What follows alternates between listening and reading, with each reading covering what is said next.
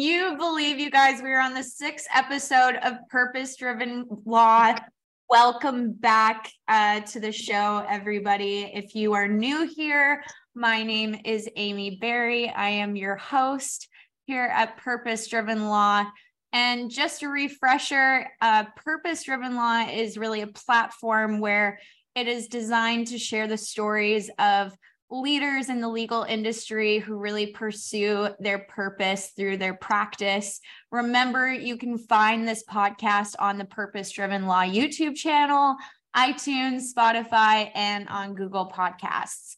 Don't forget to share and subscribe to the episode.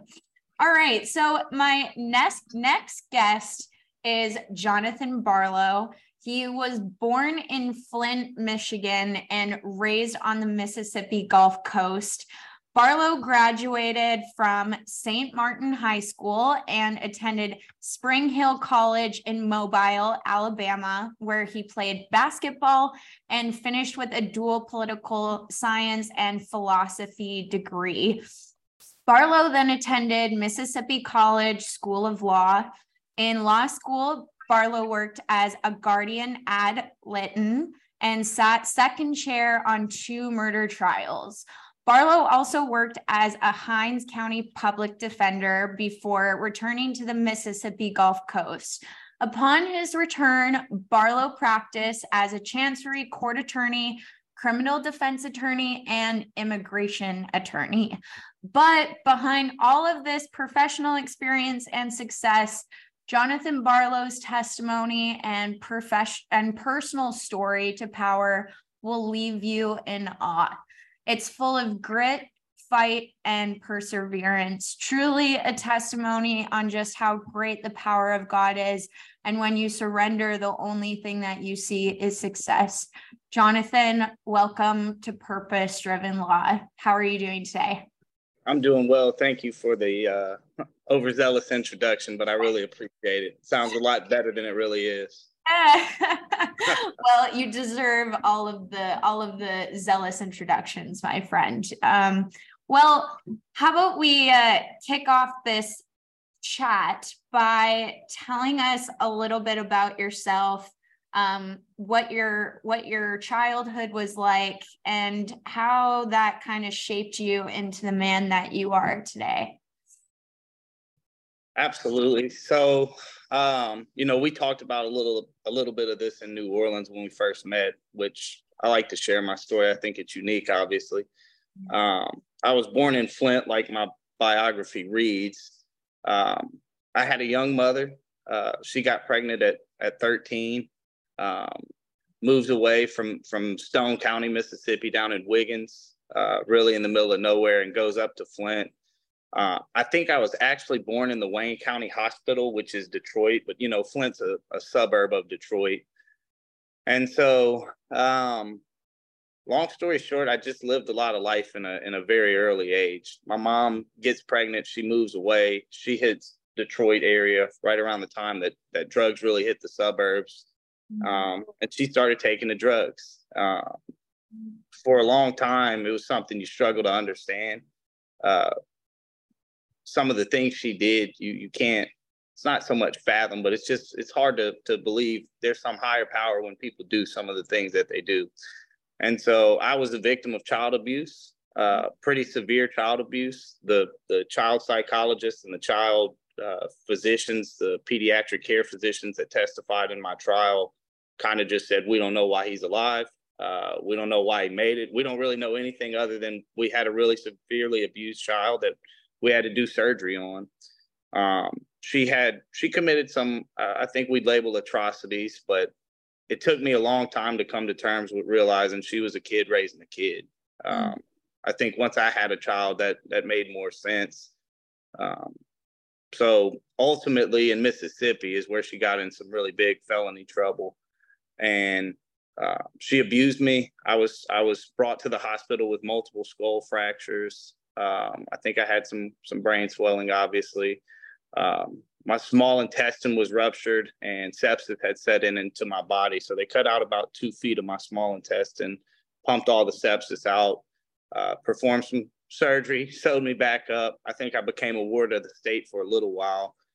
Um, my parents that raised me, my parents, you know, they they ultimately adopted me, but um, my mother couldn't have children, and so they had they had been part of this program that Mississippi used to have, where um, I don't know, it was like a guardian angel program or something. They didn't keep kids overnight; they would have them during the day on the weekends. They take them to McDonald's. My dad would go buy them all kind of toys and clothes, and you know, unfortunately, they had to bring them back to the the shelter or the home at the time that they were done. But it was something that was really important to them. And as I understand the story, my dad gets a call one day, and they, you know, they tell him, "Hey, we've got a kid that that needs 24 hour care. We're we're not in a position to be able to take care of him. Can y'all help?" And I think it started out to be something that was going to be uh, maybe short term. My mom was incarcerated at this point. Um, I think part of the court order, as I remember, my my mother that raised me would have to bring me to jail to see her, and um, you know when they realized that that that parent child relationship wasn't really there, I think that's when they shifted focus to we want to ultimately adopt him, um, and so. And, and we can talk about it later. Nature and nurture are two things that have always been compelling to me because by nature, I should probably be some kind of uh, drug using delinquent, I guess we'd say. Uh, but I got nurture from a family, and and it was a whole family unit from my grandfather down on my dad's side and my grandmother down on my mom's side that that helped me get where I am. I mean, it was hard. I I had a, you know, I had severe emotional issues. Not so much. Um, I never let me impact my goals moving forward, but it was at times there were things I just I couldn't deal with, and so when people would would when you would feel sadness, I would go into like um, depression. If you had anger, I would just black out. So it was, it's, I think official name is heightened emotional response syndrome. Mm-hmm. And so I think the science is pretty clear. Severely traumatically abused children that uh, don't have that familial relationship with their mother, who's the first being you come into contact with, they have issues. I mean, if you put me on a piece of paper, I should be a statistic on another Netflix documentary. but I got nurtured, I got love, and that that changes it. Yeah. How old were you when you got integrated into this other family where you're you're with your mom and dad? I think I went into their care and custody around somewhere in the 14 to 16 month range. Um, it's ultimately the time where the state took me. I had bounced in and out of state custody as my mom continued to get in trouble, but uh-huh. that's when my my parents that raised me ultimately got me for long term. I think the adoption wasn't legally done until 20, 21 months, somewhere in that range. So very young. Um, I always knew I was adopted. I could look at my family photo and all the men are six one, barrel chested, olive skin, dark hair. I didn't get any of those qualities. So uh, it was never really hard. And my parents never hid it from me. They told me, hey, you're adopted. You know, we love you all the same, but you're adopted. Um, and as a kid, I think kids struggle with understanding life because obviously they haven't lived any life. And so you wonder, well, did someone not love me? Why why do I have to be with somebody that's not actually my biological parent? And that mm-hmm. that was hard to question your parent on that right? It, would be like my son coming to me i adopted him and him saying well you know why doesn't my mom love me? How, how do you answer that question? And um, they met it head on all the time which I, I know now was hard. I mm-hmm. learned about everything a little too young. My grandfather told me i don't know my mom swears i was 15 i remember things pretty good. I was about 13 but mm-hmm. that's when i learned about why i was adopted Mm-hmm. And at that age, whether 13, 15, 18, you've you've lived such a short span of your life that you you can either spiral or not. Um, and so some of the late nights you start to think about those things like if if God's there and if there's this higher deity watching over me, why am I the one going through this stuff? Mm-hmm. That's a mm-hmm. hard contemplation for a kid. Totally. And there's no good answer. Did you find yourself asking God why a lot when you were growing up? Um, yeah, even from the perspective of of being adopted, you know, your inclination as a kid is to think, why didn't my mom love me? Mm-hmm. Um, when when I learned about myself, that's when you really start to ask, like, all right, if there's this higher being that's concerned with the the humanity of people and making sure people live their best life, why do some of us go through these types of things? Mm-hmm. And so it definitely became something I'd say for a while I became obsessed with. Um, even early in my legal career, I wanted to see the case file. Mm-hmm. And there was a the first attorney I ever worked for was a guy named Fred Lusk. And, and Fred was intimately involved in my case. And there's so many players now that I know in practice either with before or or have some relationship with that they probably don't even remember that they were involved with my case. I'm sure they do, um, mm-hmm. but different name, different life. And and so I went to Fred one time and I'd pulled every string I could think to pull and saying, Hey man, I want to see my file. And Fred said, Son, you might think you're strong enough, but sometimes you open Pandora's box and you can't you can't undo it. And Fred, I mean, he was a defense attorney through and through. He'd seen every bad guy you could ever ever encounter in life. But when Fred said no, leave it alone, I figured, well, I might ought to leave it alone.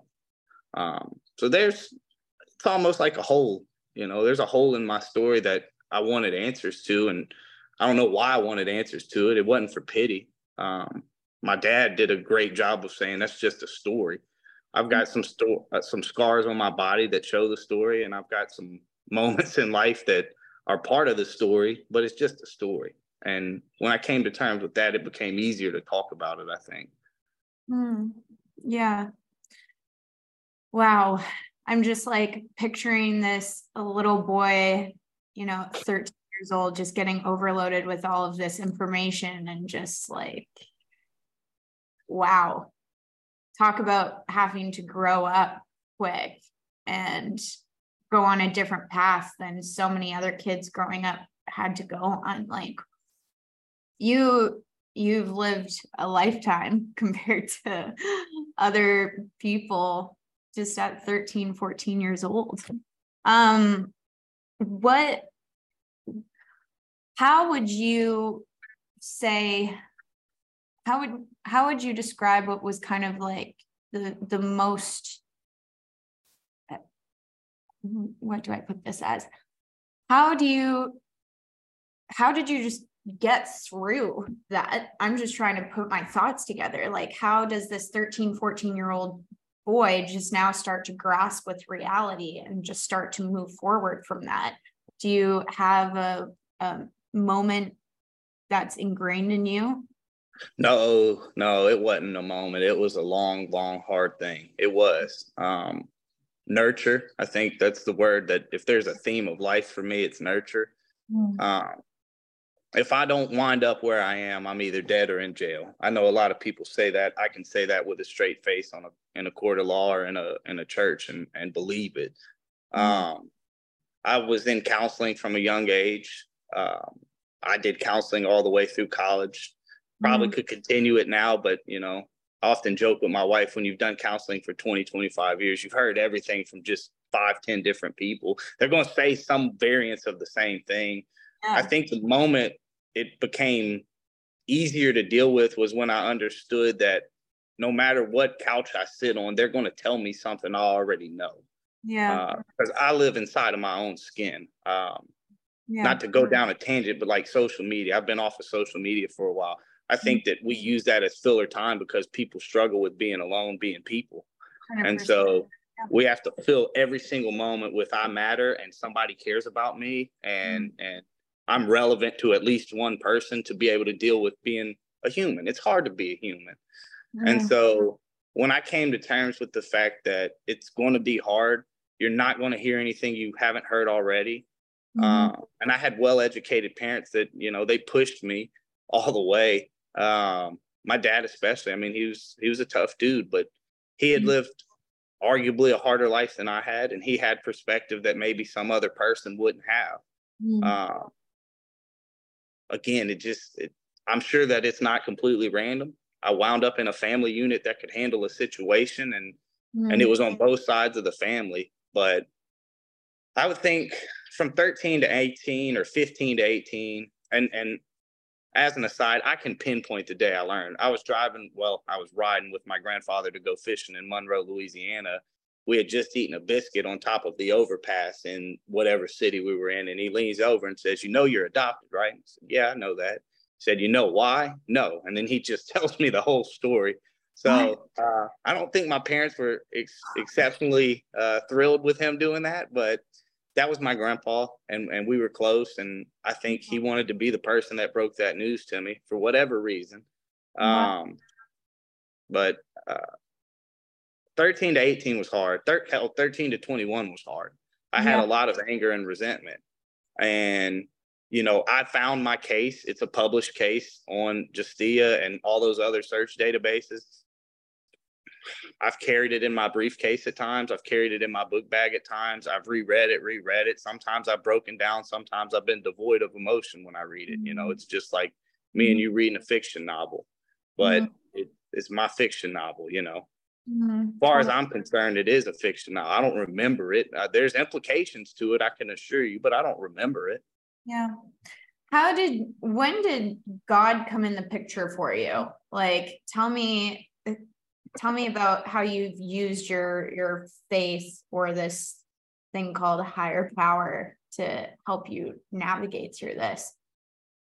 Well, you know, my mom and dad, one was raised Roman Catholic, the other was raised uh, Fire and Brimstone Baptist.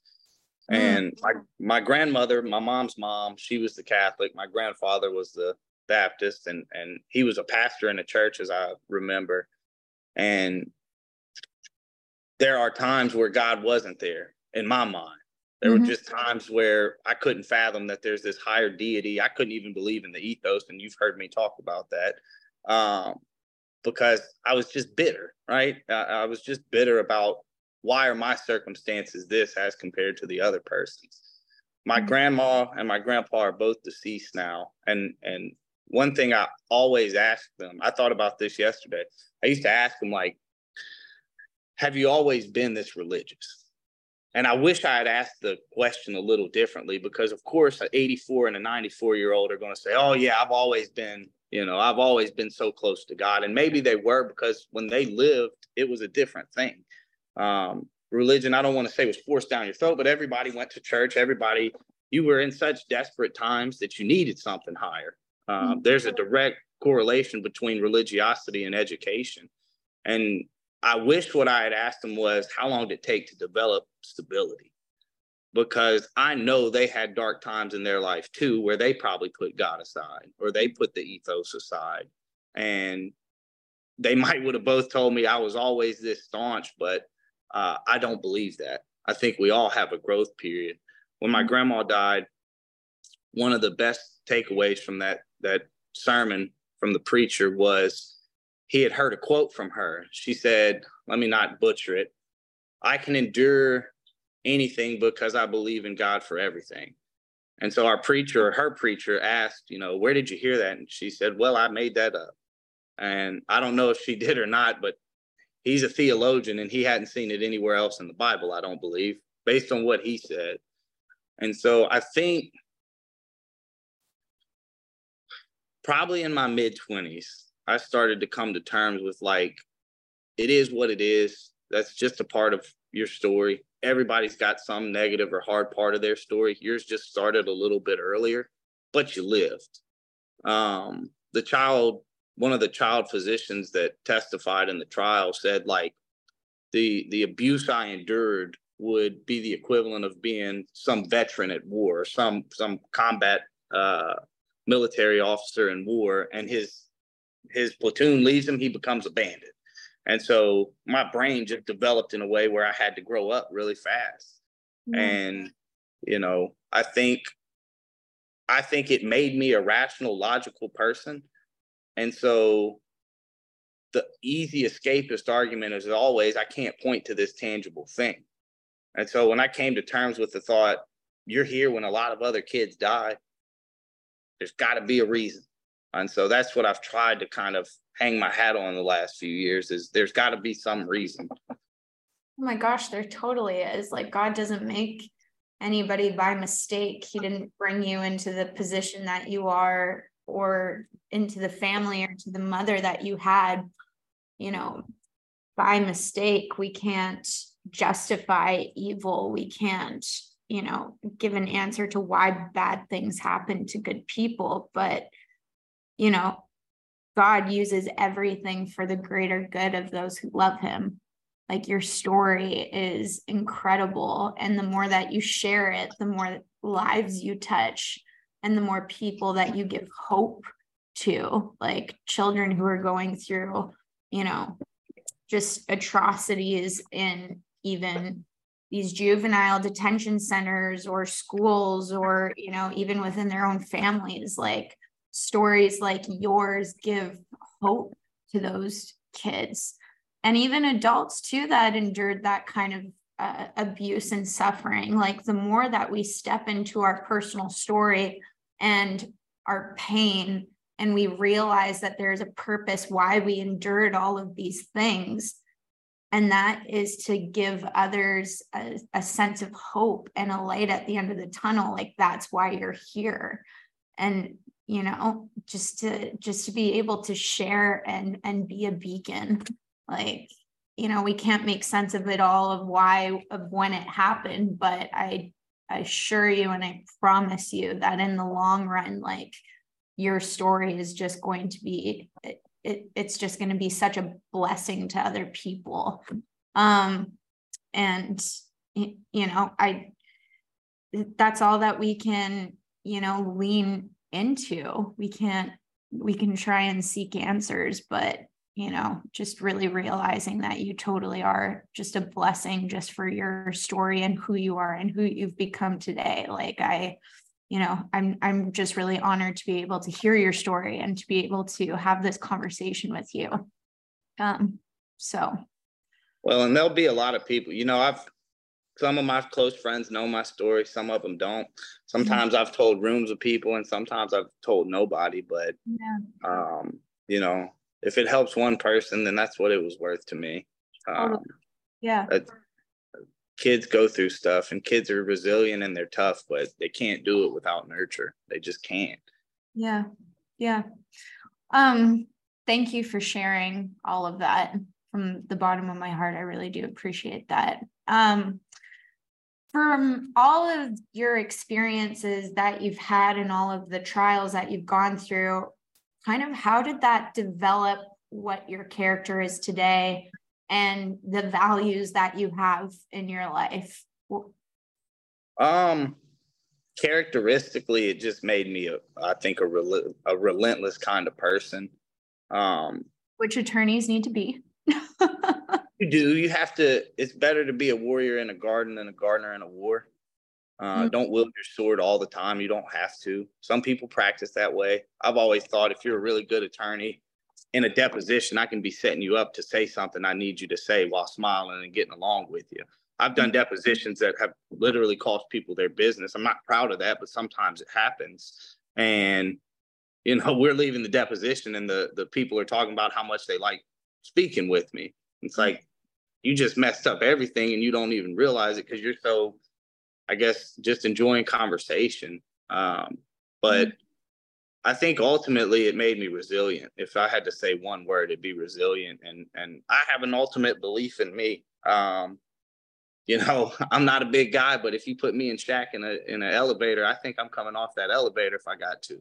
Um, I'm a fighter. I mean, you got to be. You know, I started fighting from the moment my eyes were open. Mm-hmm. So um, that's been probably the biggest characteristic development.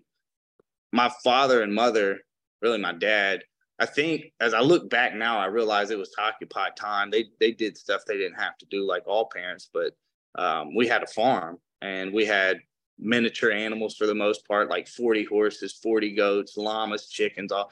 And I had to work that farm all the time. And yeah. sometimes on Saturday, when my friends were going to the beach at 5 a.m., I was getting up with my dad working. And during the summertime, when friends were going to do whatever, I was with my dad working.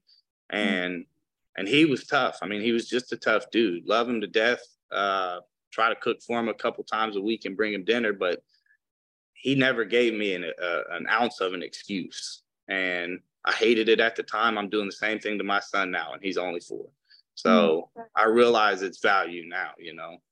Yeah. Um, but again, my mom was more of the hands-on, loving one. I that my dad wasn't, but that wasn't his skill. Just like me and my law partner have skills. My mom was really skilled at being able to give you compassion and love and mm-hmm. um, forgiveness. My dad was the one that told you what you had to hear, not what you wanted to hear. I would have almost wished he'd spank me over having lectures to me, but he never did. He just lectured me. Uh, but they would get long winded. That's a different kind of love, right? Like it's love in different forms. And look, I, I hear you on that one. I can share that. My dad never laid a hand on me, but holy did he give lectures. And yeah, I can share with you on that. Um, so how what would you define your purpose as in life? I know that we kind of like touched on it or people can kind of put it together, but how would you answer that question? Um I think it's a two-part answer. One is like your introverted purpose in life, and I think that probably needs to be a common theme for everybody. Just be a better human that's a developmental thing and it's going to take you a long time and you're going to mess up literally every single day if you really break it down but at the end of life i want to say i'm a whenever that comes right? There's no promise i'll live to be 85 um, marshall says i'll outlive everybody because i'm filled with so much vinegar. But um, you know i think i think i just want to close my eyes and say i was the best person i could be as i developed. Um, from an outward perspective, giving back to the world, I think my ultimate purpose is probably to give back to the world. And, you know, I'm I'm on a really hard push and a grind, partly for building this brand or this thing that I want. And with that, hopefully comes some money. I want to put that money to people. You know, I don't want money to to put into my house and buy bigger trucks and buy bigger boats and go on more lavish things. Will I? Maybe but mm-hmm. I also want to give back to kids and help kids develop parks in their local communities or buy books or Christmas gifts, whatever it is that can help some kid that doesn't have it. Uh, mm-hmm. because that one moment might stick in that kid's life and help change them. Mm-hmm. You know, mm-hmm. our high school basketball coach growing up, he did a program. He and I, I think, came up with it. We would pick out a few families across the schools uh, from like kindergarten up to 12th grade that were just not doing well and we'd go and we'd do a fundraiser and get some money and, and buy them Christmas gifts. And sometimes we nominated the people on our team because we knew they were in that situation. Mm-hmm. Um, I've sat with the elderly um, in those old folks' homes, we'll call them, where they don't really have family. Mm-hmm. And I had a scholarship at Spring Hill where I had to do community service, taught poetry to the children, but I really enjoyed sitting with the elderly at the old folks' home and just listening to their stories of what they'd seen. Mm. Uh, I think that's ultimately what I want to do as a as a human outside of my own skin is just help people. Mm-hmm. However that has to come up, you know, whether it's a moment in a day or or hopefully molding somebody in some way or giving somebody a dollar that helps them turn their day around, you know. Mm, yeah. Yeah. How do you pour that back into uh, your practice at your firm? How do you do you create company culture that surrounds those kinds of values or how do you implement that? I work harder than anybody i know. That's not to say there's not a lot of hardworking attorneys. There are and there's some that work probably just as hard or harder. I don't you know i can't name a list of those people but they're there. But my focus in my firm is i want to do I want to do the same thing I would want somebody to do for my mother. And sometimes that's tough love. I'm never an attorney that's going to tell you what you want to hear. Don't really care if you like me or not. That's not my role. And I tell all my clients, I'm the conduit of your story. And so if you go against my legal advice, I'm not going to be mad at you. But when a, an electrician says, don't stick a fork in a socket, and you do, you get shocked. And our shock looks a different way. But you know, I do a one hour intake on all my files. I call all my clients off my personal cell. Every time my system moves across whatever discipline of law we're in, I'm the one that calls them and tells them. I don't use a paralegal or use a legal admin. I call and tell them because when you go to the doctor, you love the nurse practitioner, but you want to talk to the doctor. Mm-hmm. And so I, I try to think of every client, even my difficult ones, and there's a few. I would want this this pinnacle of the law or pinnacle of medicine or whoever it is, I'd want them to do the same thing with my mom. And mm-hmm. I've hashed it out with some of my clients and had hard conversations with a lot of them. But I think ultimately at the end they trust me because I've not left them in the blind. I, I try to fill the bridge the gap and give them the why to everything I'm doing. And that takes a little bit more time and it's a little bit more stressful on me. And sometimes I have to do that four or five times with one person. But at some point it's going to click. And it's always a cool thing when it clicks because you see you see them develop into an understanding. And and I guess it's ultimately teaching people mm. through the yeah, 100%. And yeah, when people, you know, are going through those kinds of situations where they need to contact an attorney, this world is so unknown to them, right? And you know, being able to dumb it down in lamest terms and paint the picture out and the steps of why you're doing X, why you're doing Y. I think it just makes that time and that experience a lot a lot better because they can, you know, put the pieces together. Um, do you share your story a lot with your clients or no? Um, when it's applicable.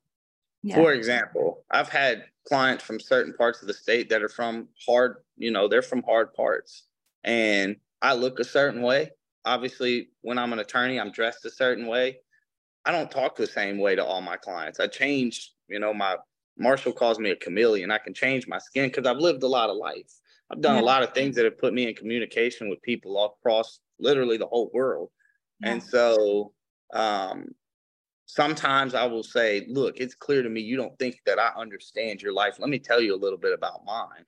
And mm-hmm. ultimately, those people are able to come to to listen to me quicker than anybody because they see it might not look the same, but you're from the same struggle I came from he just got there or she just got stuck there longer than I did. That's mm-hmm. our only difference. I was able to get out and I had no no control over that whatsoever. You mm-hmm. know, that's why opportunity is a flip of a coin. Mm, totally. Yeah. Um, do you still do you have any communications with your mom at all? No. So I know it's shocking. I was played basketball and got a lot of coverage in high school and and a little bit in college, but definitely in high school. Local community kid, and she um, she reached out through a relative at one point. Then um, didn't talk to her at all. Kind of my parents shut that down. Hell, I was still an 18 year old kid. And then when I was in law school, pretty close to graduation, no, either when I was at the end of law school or the end of undergrad, I, I don't really remember. I want to say the end of law school, she reached out again and um, kind of talked to her. And the story was immediately, you know, the state wronged me. They took me, they took you from me. None of this is true. And I didn't press any of these issues, right? I didn't raise it. I just kind of talked like nothing. And I remember having a conversation with my mom and dad, and you know, they got kind of mad, not at me, but just at the circumstance. And yeah, I said, look, it would take tremendous power to sit across from your child and say, I did all these things. I'm sorry um, you know, I was messed up too. Mm-hmm. And much like some of our criminal defendants, sometimes you have to develop a story in your head to deal with the demon. Um, yeah. That's something I try to relate to all my clients is there's a demon of your decision. And mm-hmm. so sometimes we can't, we just can't process that as a human. And so we, we craft a story to cover it. And mm-hmm. so she did that and, and she had to, and I understand it. Do I agree with it? I don't know. I didn't live her life. Yeah. Uh, but I know it would take a tremendously powerful person to stand in front of their child and say that. Yeah, I did this and I'm sorry for it, but this is what happened. Hell, we got a lot of stuff we do in life that we can't go and tell the truth about, you know? Yeah. Yeah. And like, you know, I don't know what kind of drugs were at play, but, you know, that that puts you in a different state and can alter your brain in a totally different way. And when you tell yourself a lie enough times, you believe it. You believe it, right? And you have to believe it. You have to. Yeah. And yeah, that's crazy. What would you say your like what would you say your faith is today? And how do you how do you implement that in your day to day personally and within your practice? Um, well, in a way, I've probably never been good at. You know, I'm a Catholic. I'm not a good one, Marshall will tell you. I try to I try to pray every day. Catholic. yeah, that's right. That's right. I, I do try to pray every day, and um, you know, I I either start my day or end my day with a prayer. I, you know, you and I had the conversation where I don't think I have to go sit in a box or sit in a pew to have a relationship with God. I just, I've never, no, I studied war a lot. And so it, it, just always bothered me every time I looked at another war story, I saw another flag of crusadement right there with it. Um, yeah. Just, I didn't appreciate that part of religion. I just truly didn't. 100%. And so I've become an isolationist with, with God and have my own talks and and I think I have a distinction between God and the ethos. I think they work hand in hand, mm-hmm. but the mm-hmm, ethos mm-hmm. is what we live day to day that we can point to where this moment happens because of that moment where you know God's just the influential party over that. Mm-hmm. It's got to come out in some tangible form, so it does through the ethos, but that's the higher deity at play. And and like I told you in New Orleans, um, no matter what you believe in, I don't care you know, mm-hmm. believe in whatever thing we're all believing in something at the end of the day. And so if Shiva's your God or or Jah or um, Allah, you know, or to me there's no yeah, it doesn't it doesn't matter. Just believe in something. Yeah. I think the implementation in my practice truly it's probably from Buddhism more than anything. I try to be patient with people. I, I try to be as patient with anybody as I can because I'm familiar with a set of circumstances. Mm. If I hmm. showed up to their job and now I had to do their job, I would get frazzled pretty quickly because everybody gets frazzled when they don't know what the hell they're doing. Mm-hmm. And so I try to, that's why I try to take that time with the why and say, okay, clearly you're not understanding something, or clearly this isn't going well. What is it you're missing? So I think that's my big implementation. And and so sometimes, you know, I learned from our old law partner at the firm we were at. Sometimes you bring God into the story, especially with certain types of clients that you know they're they're heavily religious. Um, they they want something in retaliation to something. Hmm. So we developed the story of we didn't develop it, we use it. You're asking this higher being that's a omnipotent and good being to come down and give you something solely to retaliate for that.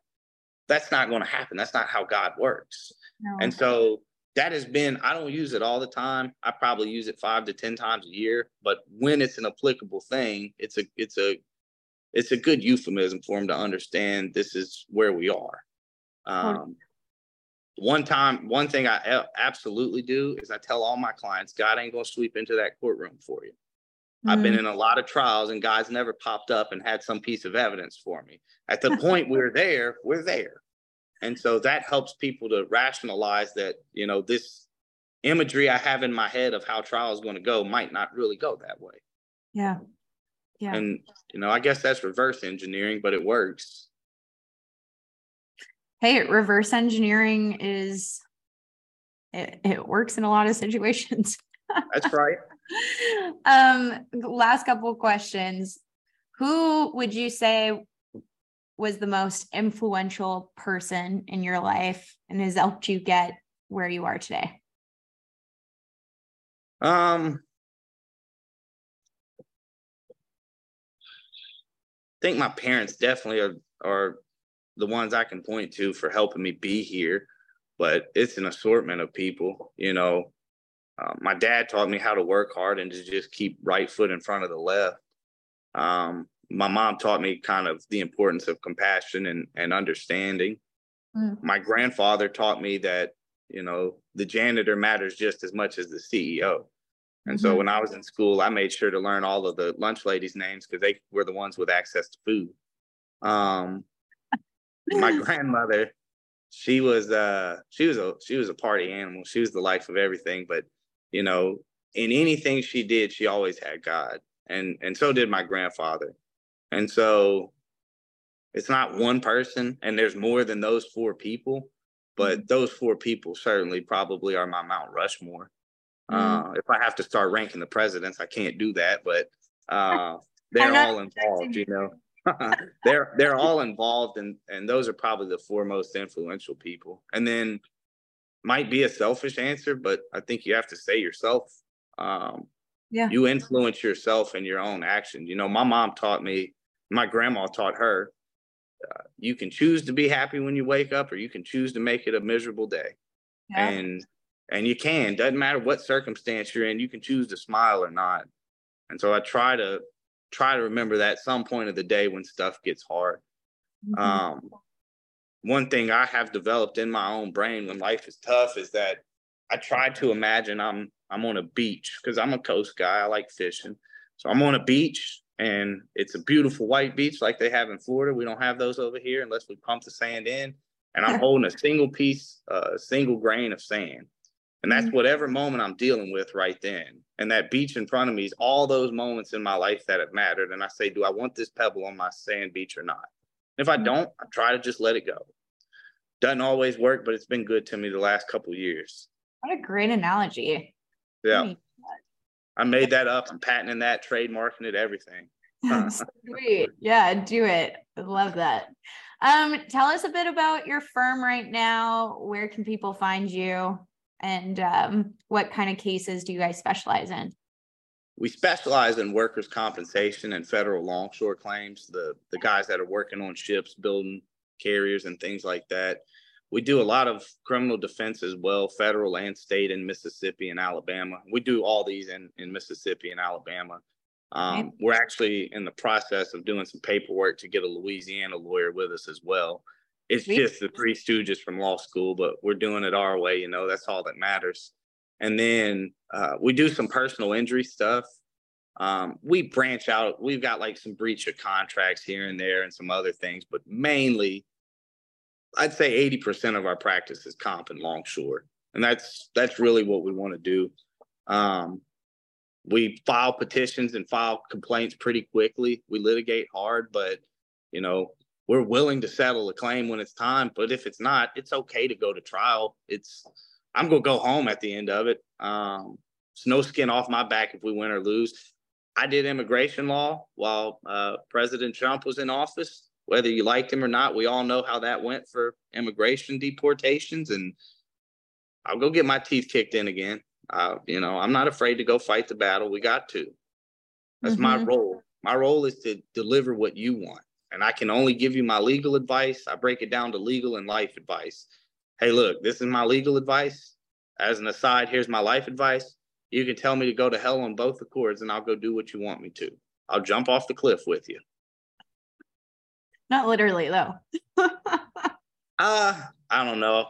Back in the day, I would. If you want to go jump off a cliff, I'll go jump off the cliff. But um, I'm a little slower moving now. I don't do quite as many wild things as I once did. Sure. Yeah. Um, what's your firm? What's your current firm called? So it's Barlow and Goff, G O F F. Um, if we add the other guy in Louisiana, we'll have to have some subsidiary firm, but it's Barlow and Goff PLLC. We're in mainly the Gulf Coast region for like Mobile, Alabama, Biloxi, all the way to Long Beach. And then Marshall heads up our Jackson, Brandon area.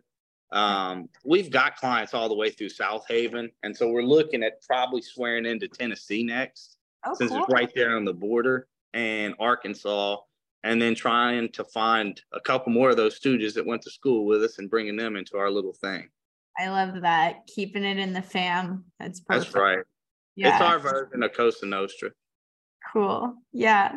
Um, well, thank you so much for your time today, Jonathan. It's been a pleasure. Such a good conversation. And thank you for just being so vulnerable with us and sharing your story. So, um, with that being said, you guys, we're going to wrap this up. Uh, don't forget to subscribe if you guys found value from this podcast. Please share it goes a long way in helping out the podcast. And uh, remember that you can find our my podcast on our YouTube channel, Purpose Driven Law, iTunes, Spotify, and Google Podcasts. Take care and be blessed. Bye.